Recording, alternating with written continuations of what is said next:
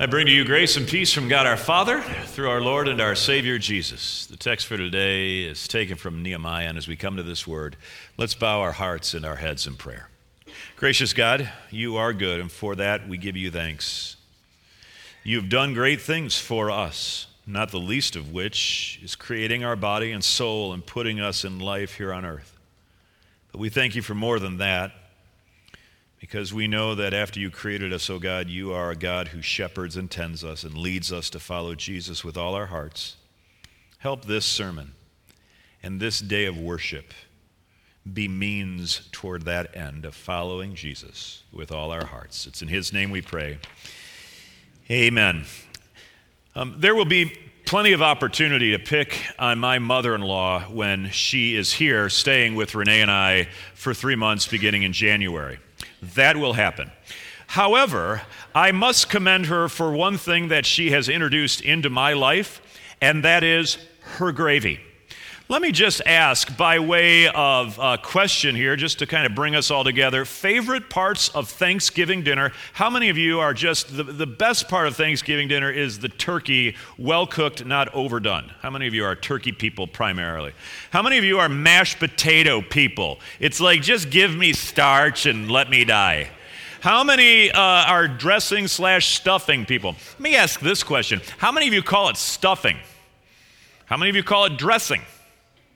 How many of you actually stuff the stuffing in the turkey and risk getting salmonella and say, you know what? If Jesus wants to bring me home, fine, bring me home. There you go. Yeah, yeah be proud. Be proud. What about the pumpkin pie? Forget turkey, forget the dinner, just give me the pumpkin pie and the Reddi-wip in my mouth. Right? Okay, sermon's over, let's go. Just, just leave. You're not even going to listen anymore. You're in, you're in land of delusions right now, just dreaming about it. I am too. My mother-in-law, when we first got married, uh, I had the Seidler family gravy, and I fought with all my heart to retain the Seidler family gravy. And then I finally just decided, wow, this really is good. You know, because gravy is, for me, that's the best part of, of Thanksgiving dinner because with gravy, gravy covers over a multitude of culinary sins. I believe I read that in scripture somewhere. I'm not sure exactly where. Um, but, anyways, it just, you know, if the turkey's too dry, gravy. Mashed potatoes too lumpy, gravy. Stuffing, why not? Gravy. Green bean casserole, did I say green bean casserole? Needs more gravy. I mean, this is mega gravy. Have a stew. It's fine. It's fine. Gravy is what brings it all together. My poor father in law has to have an Advil before uh, we get to the dinner table because he has to stir the gravy so it's not lumpy. His shoulder, his rotator cuff has been repaired 17 times. You believe that? Isn't that just amazing? And his elbow, I mean, it's like misshapen. I mean, he has to eat with his inside elbow. I'm making this up half the time, but you know, he just stirs it and stirs it. And then when we get to Thanksgiving dinner table, and I have confessed this, I have actually commended my mother in law face to face. I've said, Mother in law, your gravy is the best gravy in the land. It is a revelation, it is an epiphany, it is a spiritual experience. God's grace for us is like gravy, um, just to extend the metaphor a little bit. And today we gather under this grace, um, which, like gravy, applies to this side of the congregation and this side, um, to lives that are older, lives that are younger. God's, gravy, God's grace, like gravy, slathers over his whole people, his church. It's been this way throughout the history of God's people. And when God's people have understood and recognized that His grace has been slathered over them, they stop where they are at, they pause their life, and they recognize, typically with physical objects, that God Himself has been present. In the Old Testament, sometimes these days of con- con- consecration were, were significant, but you know what they were marked with? They were marked with a pile of rocks. Like when you go to Sedona and you're going up some of the uh, mountains and trails in Sedona, and you see along the way that someone stacked up a pile of rocks Because in that moment, in some way, God was working in their heart to remind them there is something more out there. And for that reason, as we climb and do trails and whatnot, sometimes we'll just put rocks in a certain order, and, and it's an act of consecration.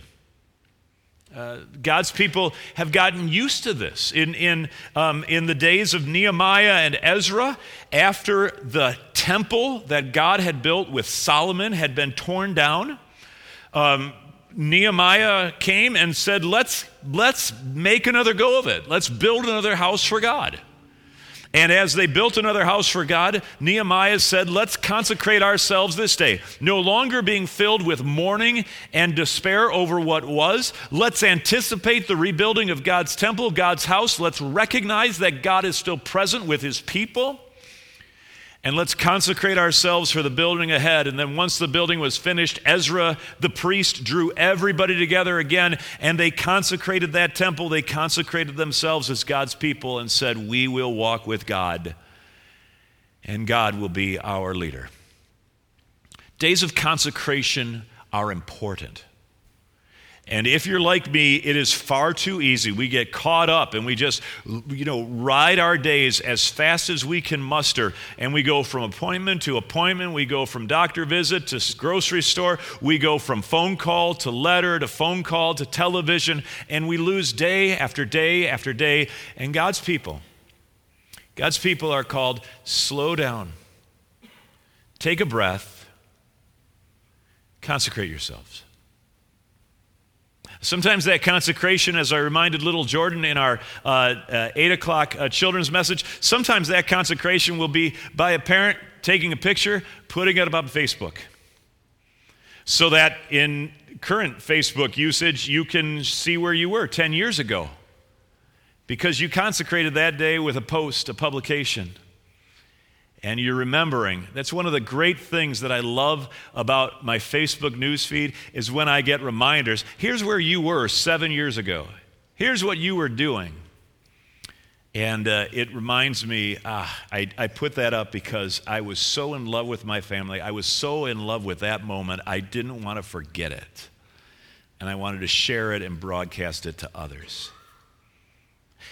We fly through life Consecration stops us in our tracks and says, Remember the God who brought you to the dance in the first place.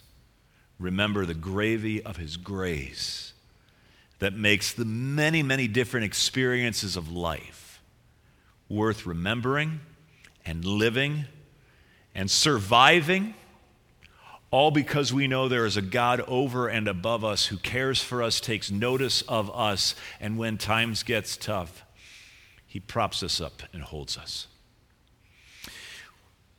There was a day when Jesus, we know, went into a garden. And in that Garden of Gethsemane, before he did the work of our salvation on the cross, he prayed to God. You may recall those words that he said, Lord, if it's your will, take this cup from me, but not my will, say it with me, but yours be done. Yours be done. An act of consecration is not just recognizing what God has done, but also saying to God, You continue to take the wheel. Uh, cue the Carrie Underwood song from several years ago, by the way. Right? Jesus, take the wheel. Lead me home. You've brought me thus far. Now bring me the rest of the way.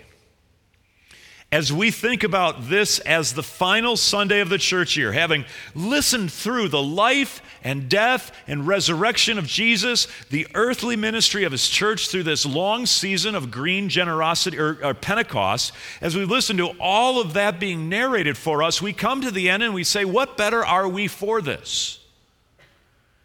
We are better. That's true. But exactly how? That's the question for you today. What has changed? Why have you changed? And are you ready to acknowledge that as you build a pile of rocks so that other people see it and you give witness to what God has done in your life? That is what consecration is all about. Today, you have been given a uh, card. You maybe were sent this in the mail, um, or it's, it, it's in the pew racks in front of you there. You can grab one. And uh, these cards um, are, uh, are exercise, artificial though it is, very artificial exercise, but it's an opportunity to participate in an act of consecration. Over these past four weekends here at Shepherd, we've been going through the character of generosity. Those words up there on the screen intentional, sacrificial, and joyful. That last word being the word that covers us today. We are filled with joy, knowing what God has given and the opportunity that we have to give a portion of our lives, not just financially, but in so many other ways as well, back to the Lord and back to His work of making an impact in this world. And as your pastor, uh, Pastor Allen and I are just interested in finding out where are you in your generosity journey? As we launched our way through the prophecy of Daniel, and now we come to this generosity journey worship series, I just want to find out anecdotally um, uh, two or three sentences about what is changing in the way that you view your life as an act of generosity. And as you come forward today to receive communion, for you to bring these cards with you.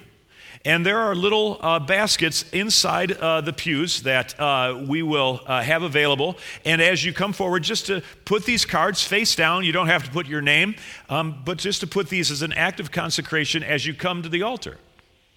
The goal is I would love to find out how your generosity journey is changing in this new season of life here at Shepherd of the Desert.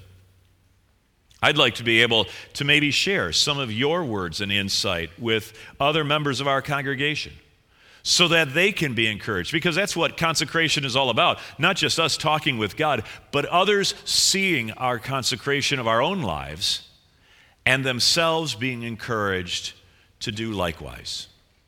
It doesn't have to be long, it doesn't have to be brilliant. It can, have to, it, it can uh, pertain to how your generosity is becoming more intentional, more sacrificial, maybe more joyful. Um, but two or three sentences that just give a snapshot, a Facebook post, if you will, of where your generosity journey is today. Because God has got great things for us on our horizon. And more than that, as we come back after Thanksgiving, as we start again another Christian calendar with the season of Advent that leads us to Christmas, Epiphany, Lent, and beyond, the season of Advent is going to be some of the most important preaching that I will do in my life. Because we're going to talk about what it means at heart to follow Jesus if we as a congregation are to lead people to do just that. So, of all the things I'd ask you to consecrate today is your commitment to regularly attending worship through the month of December. I guarantee you it will not disappoint. And with that, let's pray. Heavenly Father, thank you for the shed blood of Jesus Christ, for the miracle and mystery of his sacrificial offering for us, his death on a cross for the sins of the world, our sins, my sins. We ask you, Heavenly Father, not just to forgive our sins but to set us on the course of ministry, that we would share that hope, that grace with others. Help us by our lives to slather that grace, that amazing grace, through the lives of our friends and family, those you've entrusted to our care. And on this day of consecration, take a portion of our life, O God, and use it for your greater glory and the benefit of humankind, starting in our Scottsdale community. For this we ask in Jesus' name, and all of God's people said, Amen. Let's rise.